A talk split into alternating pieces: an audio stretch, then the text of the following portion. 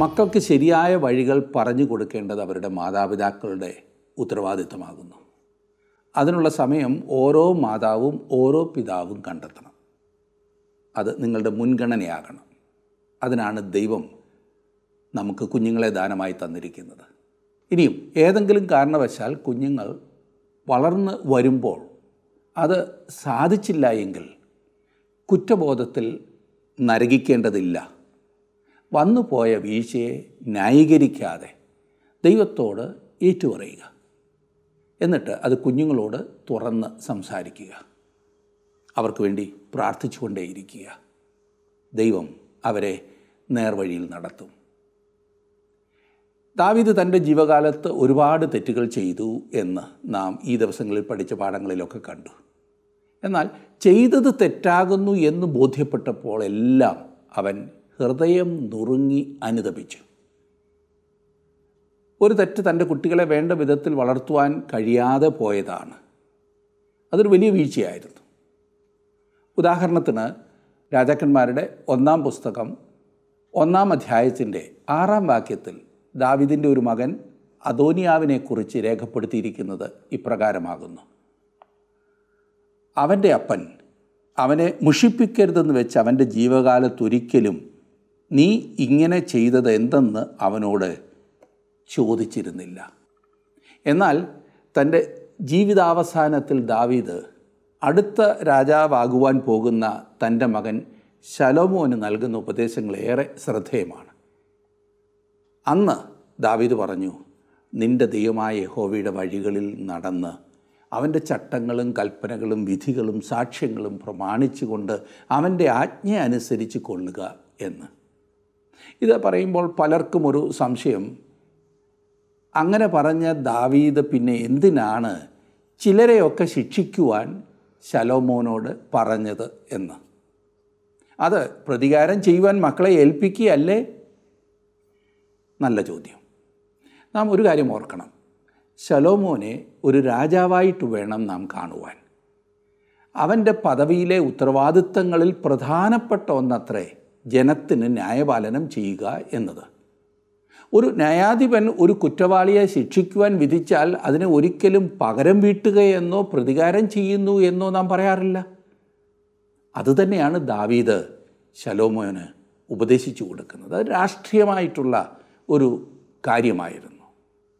രാജാക്കന്മാരുടെ ഒന്നാം പുസ്തകം ഒന്നാം അധ്യായമാണല്ലോ കഴിഞ്ഞ ദിവസം നാം പഠിച്ചത്. ഇന്ന് രണ്ടാം അധ്യായത്തിലേക്ക് നമുക്ക് വരാം. ഇതെല്ലാം ശലോമോനെക്കുറിച്ചാണ് പറഞ്ഞിരിക്കുന്നത്. രാജാക്കന്മാരുടെ ഒന്നാം പുസ്തകം രണ്ടാം അധ്യായം എടുത്താട്ടെ.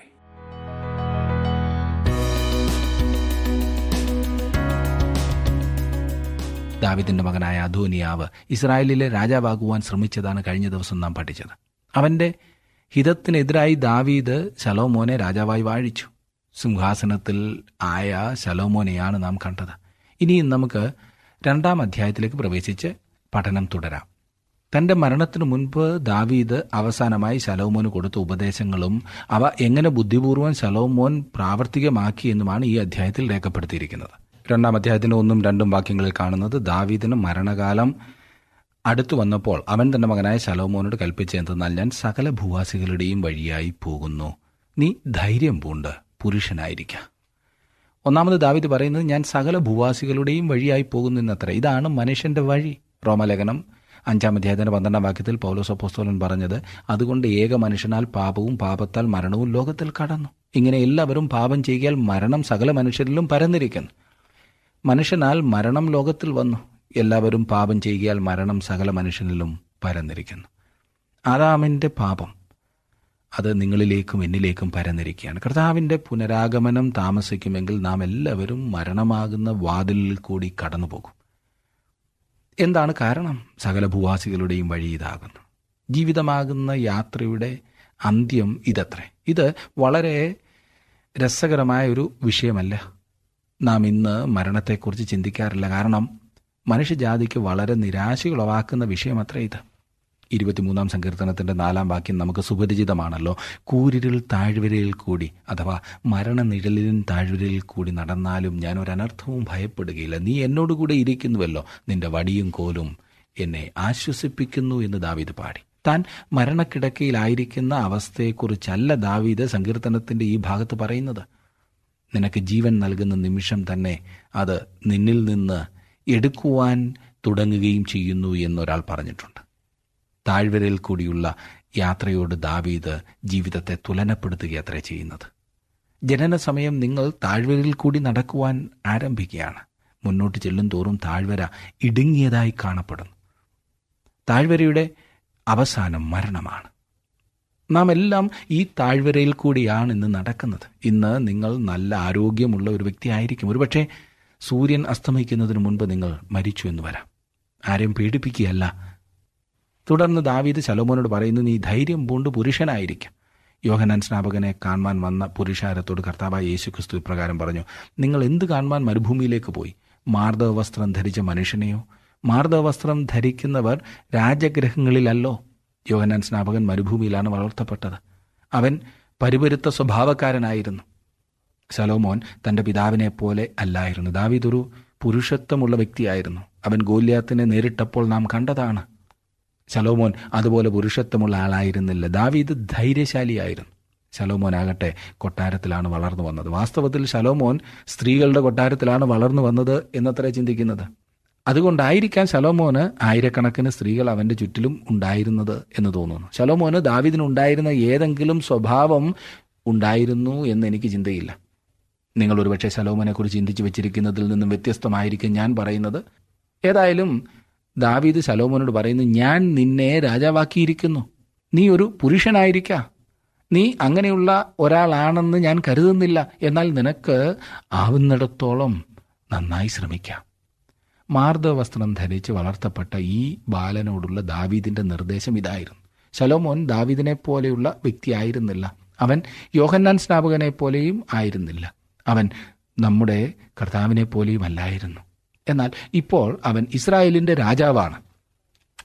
മൂന്നും നാലും വാക്യങ്ങളിൽ നാം വായിക്കുന്നത്, നീ എന്ത് ചെയ്താലും എവിടേക്ക് തിരിഞ്ഞാലും സകലത്തിലും നീ കൃതാർത്ഥനാകേണ്ടതിനും നിന്റെ മക്കൾ പൂർണ്ണ ഹൃദയത്തോടും പൂർണ്ണ മനസ്സോടും കൂടെ എൻ്റെ മുമ്പാകെ സത്യമായി നടന്ന് തങ്ങളുടെ വഴി സൂക്ഷിച്ചാൽ ഇസ്രായേലിൻ്റെ രാജസനത്തിൽ ഇരിപ്പാൻ ഒരു പുരുഷൻ നിനക്ക് ഇല്ലാതെ പോകുകയില്ല എന്ന് യഹോവ എന്നോട് അരുളി ചെയ്ത വചനം ഞാൻ ഉറപ്പിക്കേണ്ടതിനുമായി മോശയുടെ ന്യായപ്രമാണത്തിൽ എഴുതിയിരിക്കുന്നത് പോലെ നിന്റെ ദൈവമായ യഹോവയുടെ വഴികളിൽ നടന്ന് അവൻ്റെ ചട്ടങ്ങളും കൽപ്പനകളും വിധികളും സാക്ഷ്യങ്ങളും പ്രമാണിച്ചുകൊണ്ട് അവൻ്റെ ആജ്ഞ അനുസരിച്ചു കൊള്ളുക. യഹോവയായ ദൈവത്തോടും ദൈവവചനത്തോടും പറ്റിച്ചേർന്നിരിക്കണമെന്നത്രേ ദാവീദ് ശലോമോനെ ഉപദേശിക്കുകയും പ്രേരിപ്പിക്കുകയും ചെയ്യുന്നത്. ഈ യുവാവിനോടുള്ള ദാവീദിൻ്റെ ഉപദേശം വളരെ പ്രാധാന്യമർഹിക്കുന്നു എന്നത്രേ. ഇത് തൻ്റെ ജീവിതത്തിൽ പ്രായോഗികമാക്കുവാൻ ശ്രമിച്ചതുകൊണ്ട് അവൻ ലോകത്തിലെ ഏറ്റവും ശ്രേഷ്ഠരായ രാജാക്കന്മാരിൽ ഒരാളായി തീർന്നതായി നാം കാണുന്നത് അത്രേ. വാസ്തവത്തിൽ ജീവിച്ചിരുന്നിട്ടുള്ള രാജാക്കന്മാരിൽ ഏറ്റവും ശ്രേഷ്ഠന്മാരുടെ കൂട്ടത്തിൽ ശലോമോനെയും നാം കാണുന്നു. ദാവീദ് ശലോമോന് ചെയ്തു കൊടുത്ത കാര്യങ്ങൾ എന്താണെന്ന് നമുക്ക് നോക്കാം. ഒന്ന്, രാഷ്ട്രത്തിൻ്റെ നേതൃത്വം അവൻ ശൗലിൻ്റെ ഗ്രഹത്തിൽ നിന്നും ബെന്യാമിൻ ഗോത്രത്തിൽ നിന്നും യഹൂദ ഗോത്രത്തിലേക്ക് മാറ്റുകയും ദാവീദിൻ്റെ ഗ്രഹം ഉറപ്പിക്കുകയും ചെയ്തു. പുതിയ നിയമം നാം പഠിക്കുമ്പോൾ ഇത് ഏറ്റവും പ്രാധാന്യമർഹിക്കുന്ന കാര്യമായി നമുക്ക് കാണുവാൻ കഴിയും. മത്തായിയുടെ സുവിശേഷം ആരംഭിക്കുന്നത് ഇപ്രകാരമാണ്: അബ്രഹാമിൻ്റെ പുത്രനായി ദാവീദിൻ്റെ പുത്രനായി യേശുക്രിസ്തുവിൻ്റെ വംശാവലി. മത്തായിയുടെ സുവിശേഷം ഒന്നാം അധ്യായത്തിന് ഒന്നാം വാക്യം. ലൂക്കോസിൻ്റെ സുവിശേഷം ഒന്നാം അധ്യായം നാം വായിക്കുമ്പോൾ അതിൻ്റെ മുപ്പത്തി ഒന്നും മുപ്പത്തിരണ്ടും വാക്യങ്ങളിൽ നാം കാണുന്നത്, നീ ഗർഭം ധരിച്ചൊരു മകനെ പ്രസവിക്കും, അവന് യേശു എന്ന് പേർ വിളിക്കണം, അവൻ വലിയവനാകും, അത്യുന്നതൻ്റെ പുത്രൻ എന്ന് വിളിക്കപ്പെടും, കർത്താവായ ദൈവം അവൻ്റെ പിതാവായ ദാവീദിൻ്റെ സിംഹാസനം അവന് കൊടുക്കും. ഇസ്രായേലിലെ സിംഹാസനം ദാവീദിൻ്റെ വംശത്തിൽപ്പെട്ട ഒരു വ്യക്തിക്ക് മാത്രമേ ലഭിക്കുകയുള്ളൂ എന്നാണ് ഇവിടെ പറഞ്ഞിരിക്കുന്നത്. ദാവീദ് യെരുശലേം വിശുദ്ധ നഗരമായി സ്ഥാപിക്കുകയും അതിനെ മതപരമായ കേന്ദ്രമാക്കി തീർക്കുകയും യഹൂദന്മാരുടെ എല്ലാം തലസ്ഥാന നഗരമാക്കുകയും ചെയ്തു. ഇന്നുവരെയും അത് അപ്രകാരം തുടർന്നുകൊണ്ടിരിക്കുന്നു. ആയിരത്തി തൊള്ളായിരത്തി അറുപത്തിയേഴിൽ ആറ് ദിവസത്തെ യുദ്ധത്തിൽ യെരുശലേം ഇസ്രായേൽക്കാർ അറബികളുടെ കയ്യിൽ നിന്ന് പിടിച്ചെടുത്തപ്പോൾ ഇത് വിട്ടുകൊടുക്കുവാൻ തങ്ങൾ ഉദ്ദേശിക്കുന്നില്ല, കാരണം ദാവീദിൻ്റെ കാലം മുതൽ തുടർന്നു വരുന്ന കാര്യമാണിത് എന്നത്രേ അവർ പറഞ്ഞത്. യെരുശലേം ദാവീദിൻ്റെ പ്രിയ നഗരമായിരുന്നു. ദാവീദ് അതിനെ ഇസ്രായേൽ ജാതിയുടെ തലസ്ഥാന നഗരമാക്കി അതിൽ ദേവാലയം പണിയുകയും മതപരമായ കേന്ദ്രമായി അതിനെ തീർക്കുകയും ചെയ്തുകൊണ്ട് ശലോമോൻ യെരുശലേമിനെ മനോഹരമാക്കി തീർത്തു. എന്നാൽ ദാവീദാണ് ദേവാലയത്തിൻ്റെ പണിക്കാവശ്യമായ ആദ്യ നടപടികൾ കൈക്കൊണ്ടത് എന്ന കാര്യം നാം ഓർത്തിരിക്കേണ്ടത് അത്രേ. മൂന്നാമതായി, ദാവീദ് ദേശത്തു നിന്ന് വിഗ്രഹാരാധന തുടച്ചു മാറ്റുകയും യഹോവയെ ആരാധിക്കുന്നത് ദേശം മുഴുവൻ പ്രാബല്യത്തിൽ വരുത്തുകയും ചെയ്തു. ദാവീദിൻ്റെ ഏറ്റവും പ്രധാനപ്പെട്ട പ്രവർത്തനമായിരുന്നു അത്. നാലാമതായി, ദാവീദ് അനേകം രാജ്യങ്ങളെ ആക്രമിച്ച് കീഴടക്കുകയും അവരൊക്കെയും ഇസ്രായേൽ രാജാവിന് കപ്പം കൊടുത്തു വരികയും ചെയ്തു. അവർ ദേശത്തിൻ്റെ അതിർത്തി തെക്ക് ഈജിപ്തിലേക്കും വടക്കും കിഴക്കും യൂഫർട്ടീസ് നദി വരെയും വിസ്തൃതമാക്കി. ദാവീദിൻ്റെ കാലത്താണ് വാസ്തവത്തിൽ ഇസ്രായേലിൻ്റെ അതിർത്തികൾ ഇത്രമാത്രം വിസ്തൃതമായിരുന്നിട്ടുള്ളത്. അതിനു മുൻപോ അതിനു ശേഷമോ അങ്ങനെ ആയിരുന്നിട്ടില്ല. ദാവീദ് ഇസ്രായേലിൻ്റെ ശത്രുക്കളെ എല്ലാം കീഴടക്കിയിരുന്നത് കൊണ്ട് ശലോമോൻ്റെ ഭരണകാലത്ത് സമാധാനം സാധ്യമായിരുന്നു. അഞ്ചാമതായി, ദാവീദ് അന്യജാതിക്കാർത്തികളെ വിവാഹം ചെയ്തത് രാഷ്ട്രീയമായ ലക്ഷ്യം വെച്ചുകൊണ്ട് ആയിരുന്നു. ധാർമ്മികവും മതപരവുമായി കഴിവുള്ളിടത്തോളം തെറ്റുകൂടാതെയുമായിരുന്നു. വെപ്പാട്ടിമാർ ഉണ്ടായിരിക്കുക എന്നത് അക്കാലത്ത് രാജാക്കന്മാരുടെ രീതിയായിരുന്നു. എന്നാൽ ദാവീദിന് അനേകം ഭാര്യമാരുണ്ടായിരുന്നതിനെ ദൈവം അംഗീകരിച്ചിരുന്നില്ല എന്ന കാര്യം ഞാൻ ഓർപ്പിക്കട്ടെ. അവർ മുഖാന്തരമാണ് ദാവീദിന് കൂടുതൽ കുഴപ്പങ്ങൾ തൻ്റെ കുടുംബത്തിൽ ഉണ്ടായത്. ഈ ഭാര്യമാരിൽ കൂടി ദാവീദിന് ജനിച്ച പുത്രന്മാർ കൊട്ടാരത്തിൽ പ്രശ്നങ്ങൾ സൃഷ്ടിച്ചുകൊണ്ടാണിരുന്നത്. അത് ദാവീദിൻ്റെ ജീവിതകാലം മുഴുവൻ ദുഃഖത്തിനും പ്രയാസത്തിനും ഇടയാക്കിയിരുന്നു. ദാവീദ് ഭയങ്കരമായ പാപത്തിൽ വീണു എന്നത് ശരിയാണ്. എന്നാൽ ബത്ശേബയെ വിവാഹം കഴിച്ചതിന് ശേഷം പിന്നീട് ആ വിധമായ അപവാദങ്ങൾ ദാവീദിൻ്റെ ജീവിതത്തിൽ നാം കാണുന്നില്ല. ആറാമതായി, ദാവീദ് ഒരു സംഗീതജ്ഞനായിരുന്നു. ഇസ്രായേലിലെ മധുര ഗായകൻ എന്നാണ് തന്നെ തന്നെ പരിചയപ്പെടുത്തിയിരിക്കുന്നത്. കുറഞ്ഞപക്ഷം എഴുപത്തി മൂന്ന് സങ്കീർത്തനങ്ങളിലെങ്കിലും ദാവീദ് പാടിയിട്ടുണ്ട്. ഏഴാമതായി, ദാവീദ് ദേവാലയത്തിന് പദ്ധതിയിട്ടു. യഹോവയെ ആരാധിക്കുന്നതും ജനത്തിൻ്റെ മതപരമായ ജീവിതം ഉയർത്തുന്നതിനും ആത്മീകമായിട്ടുള്ള നിലവാരം ഉയർത്തുന്നതിനും ദാവീദ് അപ്രകാരം പദ്ധതിയിട്ടു. ദേവാലയം പണിയുവാൻ പദ്ധതിയിട്ട്. എന്നാൽ ദേവാലയം പണിയുന്നതിന് ദാവീദിന് അനുവാദം ലഭിച്ചില്ല എന്ന് നാം കാണുന്നു. എട്ടാമതായി, ശൗലിൻ്റെയും അവൻ്റെ പുത്രൻ്റെയും മരണത്തെ തുടർന്ന് വടക്കുള്ള പത്ത് ഗോത്രങ്ങളും തെക്കുള്ള യഹൂദയും ബെന്യാമീനും തമ്മിൽ ശത്രുത നിലവിലിരുന്നെങ്കിലും ദാവീദിന് ഗോത്രങ്ങളെയെല്ലാം തൻ്റെ ഭരണത്തിൽ ഒന്നിച്ചു കൊണ്ടുവരുന്നതിനും യെരുശലേമിനെ ദേശത്തിൻ്റെ തലസ്ഥാനമാക്കുന്നതിനും വലിയ പ്രയാസമുണ്ടായിരുന്നില്ല. ഒൻപതാമതായി, ദാവീദിൻ്റെ മരണസമയം ഇസ്രായേൽ ശക്തിയിലും സൈന്യത്തിലും മറ്റാരുടെയും പിന്നിലായിരുന്നില്ല. ദേശത്ത് സമാധാനവും സ്വാതന്ത്ര്യവും നിലനിന്നിരുന്നു. ദാവീദ് തൻ്റെ ഭരണകാലത്ത് കെട്ടിപ്പടുത്ത സമാധാനമാണ് ശലോമോൻ്റെ ഭരണകാലത്ത് വാസ്തവത്തിൽ നിലനിന്നിരുന്നത് എന്ന് നമുക്ക് കാണുവാനായിട്ട് സാധിക്കും. ഇത്രമാത്രം അനുഭവ സമ്പത്തുള്ള ദാവീദാണ് തൻ്റെ മകനും അടുത്ത രാജാവുമായ ശലോമോനെ ഉപദേശിക്കുന്നത്. ദൈവം വാഗ്ദത്തം ചെയ്തതുപോലെ രാജ്യത്തെ നിലനിർത്തുവാൻ തൻ്റെ വ്യക്തി ജീവിതത്തിൻ്റെയും രാജ്യഭരണത്തിൻ്റെയും കേന്ദ്രം ദൈവവും അവൻ്റെ കൽപ്പനകളും ആയിരിക്കേണ്ടതുണ്ട് എന്ന് ദാവീദ് ശലോമോനെ ഗുണദോഷിക്കുന്നു. താങ്കളുടെ വിലപ്പെട്ട നിർദ്ദേശങ്ങളും അഭിപ്രായങ്ങളും പ്രാർത്ഥനാ വിഷയങ്ങളും ഇന്ന് തന്നെ ഞങ്ങളെ വിളിച്ചറിയിക്കുക. വിളിക്കേണ്ട number eight two eight one three eight four four five five.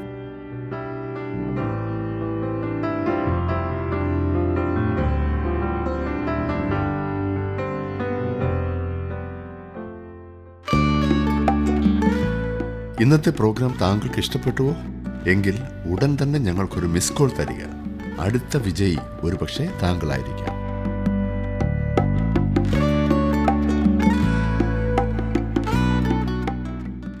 ദൈവം ദാവീദിനോട് ചെയ്ത ഈ ഉടമ്പടിക്ക് രണ്ട് ഭാഗങ്ങളുണ്ട് എന്ന് നാം ശമൂവേലിന്റെ രണ്ടാം പുസ്തകം ഏഴാം അധ്യായത്തിൽ പഠിച്ചതാണല്ലോ. ഒരു ഭാഗം വ്യവസ്ഥയോടുകൂടിയതും രാജാവിൻ്റെ പ്രവർത്തനത്തെ ആശ്രയിച്ചിരിക്കുന്നതുമായിരുന്നു. മറ്റേ ഭാഗം വ്യവസ്ഥ കൂടാതെയുള്ളതായിരുന്നു. ദൈവത്തിൻ്റെ വ്യവസ്ഥയോട് കൂടിയ വാഗ്ദാനം എന്തെന്നാൽ ദാവീദും അവൻ്റെ സന്തതികളും രാജാക്കന്മാരായി തുടരുന്നത് അവർ ദൈവത്തെ മാനിക്കുകയും അനുസരിക്കുകയും ചെയ്യുമെങ്കിൽ മാത്രമാണെന്നത്ര. ദാവീദിൻ്റെ സന്തതികൾ ഈ പറഞ്ഞതിൽ പരാജയപ്പെട്ടപ്പോൾ അവർക്ക് സിംഹാസനം നഷ്ടപ്പെട്ടു. ദൈവത്തിൻ്റെ വ്യവസ്ഥയില്ലാത്ത വാഗ്ദാനം എന്തെന്നാൽ ദാവീദിൻ്റെ വംശം എന്നേക്കുമായി തുടരുമെന്നത്ര. ഇത് യേശുക്രിസ്തുവിൻ്റെ ജനനത്തോട് നിവൃത്തിയായി. അതെ, ദാവീദിൻ്റെ സന്തതിയും ദൈവത്തിൻ്റെ നിത്യപുത്രനും അവനാണ്. ദൈവത്തോടുള്ള അനുസരണത്തിൻ്റെ ഉത്തമ മാതൃകയായിരുന്ന ദാവീദ് തൻ്റെ മകന് നല്ല ഒന്നാന്തര ഉപദേശങ്ങൾ നൽകുന്നു. അത് അനുസരിക്കണോ വേണ്ടായോ എന്നുള്ളത് ശലോമോൻ്റെ തീരുമാനം പോലെ ഇരിക്കും. നമ്മോടും ദൈവത്തിന് പറയുവാനുള്ളത് ഇത് തന്നെയാണ്. അനുസരിക്കുമെങ്കിൽ അനുഗ്രഹം നിശ്ചയമാണ്. നമ്മുടെ ജീവിതത്തിൻ്റെയും പ്രവർത്തനങ്ങളുടെയും കേന്ദ്രം ദൈവമായിരിക്കണം. തൻ്റെ ശത്രുക്കളെക്കുറിച്ച് ശലോമോന് ദാവീദ് അല്പം കർക്കശമായ ഉപദേശങ്ങളാണ് നൽകുന്നത്. പുതിയ രാജാവിന് തൻ്റെ സിംഹാസനം ഉറപ്പാക്കുവാനുള്ള ഉപദേശമായിട്ടാണ് ഇത് നൽകിയിരിക്കുന്നത്. നിയമപരമായി പറയുകയാണെങ്കിൽ തൻ്റെ ശത്രുക്കൾ അർഹിക്കുന്ന ശിക്ഷ അവർക്ക് നൽകുവാനാണ് ദാവീദ് ശലോമോനോട് പറയുന്നത്. തുടർന്ന് എട്ടും ഒൻപതും വാക്യങ്ങൾ നമുക്ക് നോക്കാം. രണ്ടാം അധ്യായത്തിൻ്റെ എട്ടും ഒൻപതും. പിന്നെ ബഹൂരീമിലെ ബെന്യാമീന്യനായ ഗേരയുടെ മകൻ ശിമെയി എന്നൊരുവനുണ്ടല്ലോ, ഞാൻ മഹനീമിലേക്ക് പോകുന്ന ദിവസം അവൻ എന്നെ കഠിന ശാപത്തോടെ ശപിച്ചു. എങ്കിലും അവൻ യോർദാങ്കൽ എന്നെ എതിരേറ്റു വന്നതുകൊണ്ട് അവനെ വാൾ കൊണ്ട് കൊല്ലുകയില്ല എന്ന് ഞാൻ യഹോവ നാമത്തിൽ അവനോട് സത്യം ചെയ്തു. എന്നാൽ നീ അവനെ ശിക്ഷിക്കാതെ വിടരുത്, നീ ബുദ്ധിമാനല്ലോ, അവനോട് എന്ത് ചെയ്യണമെന്ന് നീ അറിയും. അവൻ്റെ നരയെ രക്തത്തോടെ പാതാളത്തിലേക്ക് അയക്കുക. പ്രതികാര വാഞ്ചയോട് ദാവീദ് ഇവിടെ പ്രവർത്തിക്കുന്നതായി നമുക്ക് തോന്നാം. എന്നാൽ വാസ്തവത്തിൽ അങ്ങനെ ആയിരുന്നില്ല എന്ന് ഞാൻ പറഞ്ഞാൽ ഒരു പക്ഷം മാത്രം ഞാൻ സംസാരിക്കുന്നു എന്ന് നിങ്ങൾക്ക് തോന്നിയേക്കാം. ശിമെയി ഒരു വഞ്ചകനായിരുന്നു, എങ്കിലും ദാവീദ് അവനെ തൊടുകയില്ല എന്ന് സത്യം ചെയ്തിരുന്നത് കൊണ്ട് ഇപ്പോഴും ജീവനോടെ ഇരിക്കുന്നു എന്ന് മാത്രം. ദാവീദ് വാക്ക് പാലിക്കുന്ന വ്യക്തിയായിരുന്നു. ഇപ്പോൾ അവൻ ശലോമോനോട് പറയുന്നത് ശിമെയിയെ സൂക്ഷിക്കുവാൻ അത്രേ. അവൻ വഞ്ചന തുടരുകയാകുന്നുവെങ്കിൽ അവനെ വെറുതെ വിടരുത് എന്നത്രേ. ശലോമോൻ അവനോട് അവൻ്റെ പ്രവർത്തനത്തിനനുസരിച്ച് പ്രവർത്തിക്കണം എന്ന് ദാവീദ് ഉപദേശിക്കുകയാണ് ചെയ്യുന്നത്. ശിമെയി അനുസരണക്കേട് കാണിക്കുകയും വാസ്തവത്തിൽ അവൻ വഞ്ചകനാണെന്ന് തെളിയിക്കുകയും ചെയ്തപ്പോൾ ശലോമോൻ അവനെ കൈകാര്യം ചെയ്യുന്നതായി നാം തുടർന്ന് കാണുന്നതാണ്. ഇനിയും നാം പത്തും പതിനൊന്നും വാക്യങ്ങളിൽ വായിക്കുന്നത്, പിന്നെ ദാവീദ് തൻ്റെ പിതാക്കന്മാരെ പോലെ നിദ്ര പ്രാപിച്ചു. ദാവീദിൻ്റെ നഗരത്തിൽ അവനെ അടക്കം ചെയ്തു. ദാവീദ് ഇസ്രായേലിൽ വാണകാലം നാൽപ്പത് സംവത്സരം, അവൻ ഹെബ്രോനിൽ ഏഴ് സംവത്സരവും യെരുശലേമിൽ മുപ്പത്തിമൂന്ന് സംവത്സരവും വാണു. ദാവീദിൻ്റെ മരണത്തിൽ ഒരു ദുഃഖസൂചനയുണ്ട്. അവനൊരു ശ്രേഷ്ഠ ദൈവ മനുഷ്യനായിരുന്നു. ദാവീദിൻ്റെയും ബത്സബയുടെയും ആദ്യത്തെ പുത്രനെക്കുറിച്ച് നിങ്ങൾക്ക് ഓർമ്മയുണ്ടോ? അവൻ ഏതാനും ദിവസം മാത്രം പ്രായമുള്ളപ്പോൾ മരിക്കുകയാണ് ചെയ്തത്.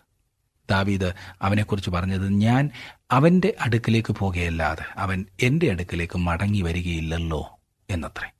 ഇപ്പോൾ ദാവീദ് ആ കുട്ടിയുടെ അടുത്തേക്ക് പോകുന്നു. തൻ്റെ പിതാവ് മരിച്ചപ്പോൾ ശലോമോൻ അവൻ്റെ സിംഹാസനത്തിലിരുന്നു. ഭരണമാറ്റമുണ്ടാകുന്ന അവസരം എല്ലായ്പ്പോഴും ചില കുഴപ്പങ്ങൾ ഉണ്ടാകുക സാധാരണമാണ്. പന്ത്രണ്ട് മുതൽ പതിനാല് വരെയുള്ള വാക്യങ്ങൾ ഞാനൊന്ന് വായിക്കാം. ശലോമോൻ തൻ്റെ അപ്പനായ ദാവീദിൻ്റെ സിംഹാസനത്തിലിരുന്നു അവൻ്റെ രാജ്യത്തും ഏറ്റവും സ്ഥിരമായി വന്നു. എന്നാൽ ഹഗീത്തിൻ്റെ മകനായ അദോനിയാവ് ശലോമോൻ്റെ അമ്മയായ ബത്ശേബയെ ചെന്ന് കണ്ട്, നിന്റെ വരവ് ശുഭമോ എന്ന് അവൾ ചോദിച്ചതിന് ശുഭം തന്നെ എന്നവൻ പറഞ്ഞു. എനിക്ക് നിന്നോടൊരു കാര്യം പറവാനുണ്ട് എന്ന് അവൻ പറഞ്ഞു. പറക എന്ന് അവൾ പറഞ്ഞു.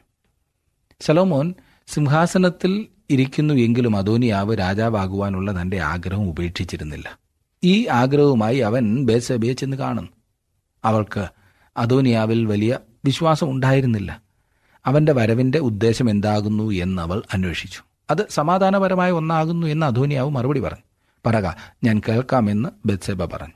പതിനഞ്ചാം വാക്യത്തിൽ നാം വായിക്കുമ്പോൾ താൻ ശലോമോനേക്കാൾ ജനങ്ങളുടെ ഇടയിൽ സമ്മതനായിരുന്നു എന്നുള്ള ആ കാര്യം അവൻ പറയും. താൻ രാജാവാകണമെന്നാണ് ജനം താല്പര്യപ്പെട്ടിരുന്നത് എന്നത്രേ അദോനിയാവ് പറയുന്നത്. പതിനാറും പതിനേഴും വാക്യങ്ങളിൽ രാജ്യഭരണം എങ്കിൽ നിന്ന് എടുത്തു കളഞ്ഞതിനാൽ എനിക്ക് ഒരു ചെറിയ അപേക്ഷ മാത്രമാണുള്ളത് എന്നാണ് അദോനിയാവ് പറയുന്നത്. അബീശഗിനെ എനിക്ക് ഭാര്യയായി ലഭിക്കുവാൻ ഞാൻ താല്പര്യപ്പെടുന്നു. ദാവീദിൻ്റെ അവസാന ദിവസങ്ങളിൽ അവനെ ശുശ്രൂഷിച്ച സ്ത്രീയാണല്ലോ അബീശഗ്. പതിനെട്ട് മുതൽ ഇരുപത്തി ഒന്ന് വരെയുള്ള വാക്യങ്ങൾ വരുമ്പോൾ ഇത് ഒരു വിഷമം പിടിച്ച അപേക്ഷയായിരുന്നു. എന്നാൽ അവൻ്റെ അമ്മ പറയുന്നതൊന്നും ശലോമോൻ നിഷേധിക്കുകയില്ല എന്ന് അദോനിയാവിന് അറിയാമായിരുന്നു. അതുകൊണ്ടാണ് അവൻ നേരിട്ട് ശലോമോൻ്റെ അടുത്ത് പോകാതെ ബത്ശേബയുടെ അടുത്തേക്ക് പോയത്.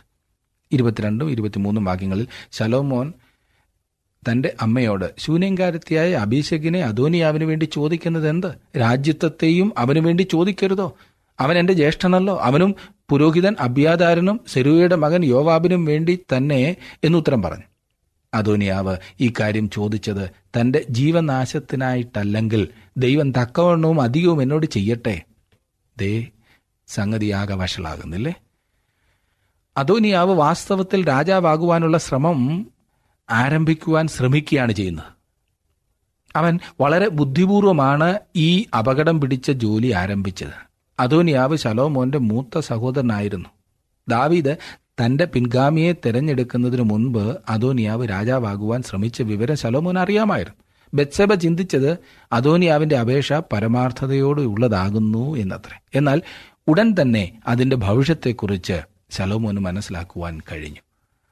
നാം ഇരുപത്തിനാല് ഇരുപത്തിയഞ്ചും വാക്യങ്ങളിൽ വായിക്കുമ്പോൾ, ആകയാൽ എന്നെ സ്ഥിരപ്പെടുത്തിയവനും എന്നെ എൻ്റെ അപ്പനായ ദാവീദിന്റെ സിംഹാസനത്തിൽ ഇരുത്തി തൻ്റെ വാഗ്ദാനപ്രകാരം എനിക്കൊരു ഗ്രഹം പണിതവനുമായ യഹോവയാണ്, ഇന്ന് തന്നെ അദോനിയാവ് മരിക്കണം എന്ന് ശലോമോൻ രാജാവ് കൽപ്പിച്ചു.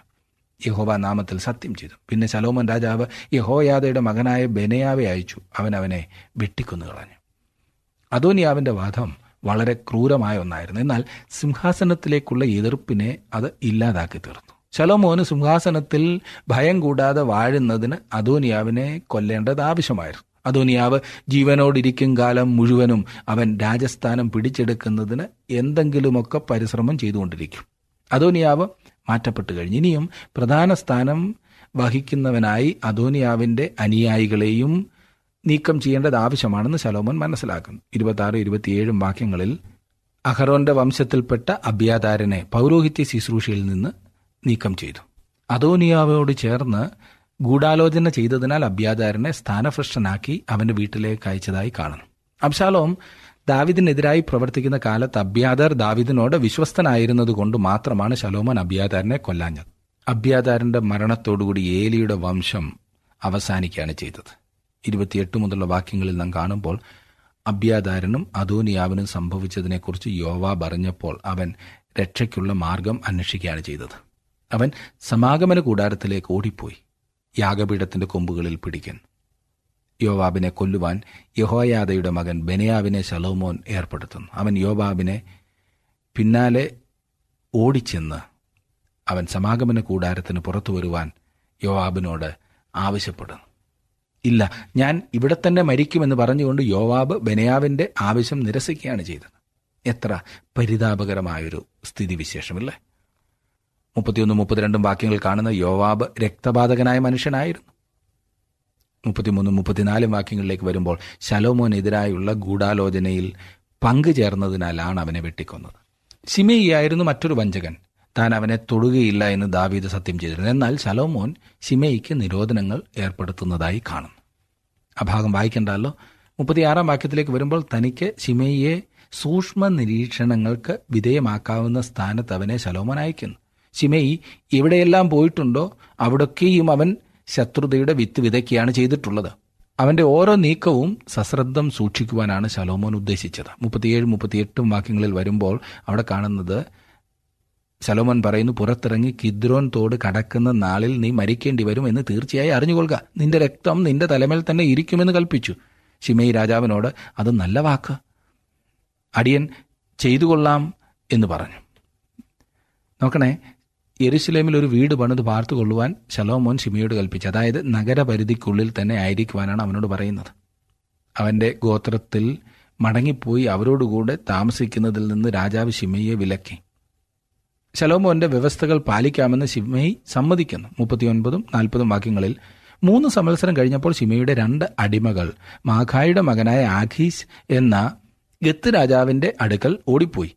തൻ്റെ അടിമകൾ ഗത്തിലുണ്ടെന്ന് ശിമെയിക്ക് അറിവ് കിട്ടി. അപ്പോൾ ശിമെയി എഴുന്നേറ്റ് കഴുതയ്ക്ക് കോപ്പിട്ട് പുറപ്പെട്ട് അടിമകളെ അന്വേഷിപ്പാൻ ഗത്തിൽ ആഖീസിൻ്റെ അടുക്കൽ പോയി. അങ്ങനെ ശിമെയി ചെന്ന അടിമകളെ ഗത്തിൽ നിന്ന് കൊണ്ടുവന്നു. ശിമെയി നഗരപരിധിക്ക് പുറത്തുപോയി ശലോമോൻ്റെ കൽപ്പനയുടെ പ്രത്യക്ഷമായ ലംഘനമായി അത് കണക്കാക്കി. ശിമെയി ചെയ്തതിനെക്കുറിച്ച് ശലോമോൻ അറിവ് കിട്ടി. അങ്ങനെ ശലോമോൻ ശിമെയിയെ ആളയച്ച് വിളിച്ചു വരുത്തി. നാൽപ്പത്തി മൂന്ന് മുതലുള്ള വാക്യങ്ങളിൽ വായിക്കുമ്പോൾ ശിമെയിയെ അവൻ കൊല്ലുന്നതായി കാണും. ശിമെയുടെ മരണത്തോടുകൂടെ ദാവീദ് ശലോമോന് കൊടുത്തതായ നിർദ്ദേശങ്ങൾ പൂർണ്ണമായി നിവർത്തിക്കപ്പെട്ടു കഴിഞ്ഞിരുന്നു. അതെ, സിംഹാസനത്തിനെതിരായി നിന്നിരുന്ന ഭൂരിപക്ഷം ആളുകളെയും ശലോമോൻ നീക്കം ചെയ്തു കഴിഞ്ഞു. ഇപ്പോൾ അവന് സമാധാനപരമായി ഭരണം നടത്തുവാൻ കഴിയുമായിരുന്നു. അതെ, ഒരു വലിയ ചരിത്ര സംഭവത്തിലേക്കാണ് ഈ ഭാഗം നമ്മെ കൊണ്ടുവരുന്നത്. ശലോമോൻ രാജാവ് ഇസ്രായേലിൻ്റെ മൊത്തം രാജാവായി.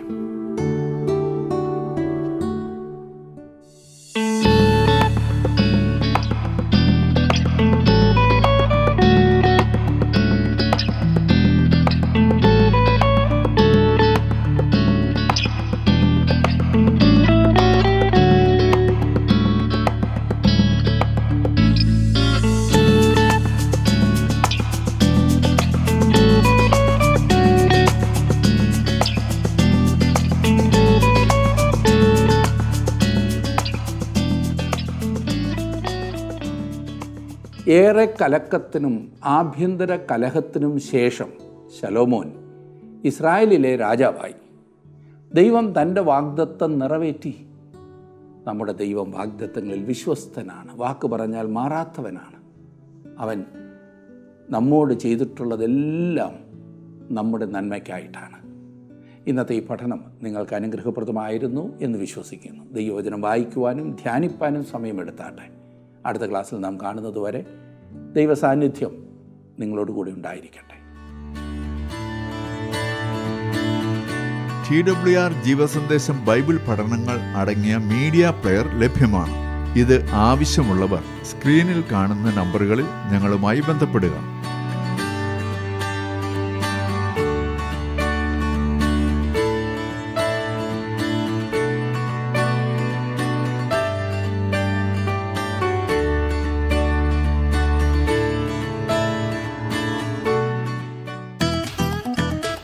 ഇന്നത്തെ പ്രോഗ്രാം താങ്കൾക്ക് ഇഷ്ടപ്പെട്ടുവോ? എങ്കിൽ ഉടൻ തന്നെ ഞങ്ങൾക്കൊരു മിസ് കോൾ തരിക. അടുത്ത വിജയി ഒരുപക്ഷെ താങ്കളായിരിക്കാം.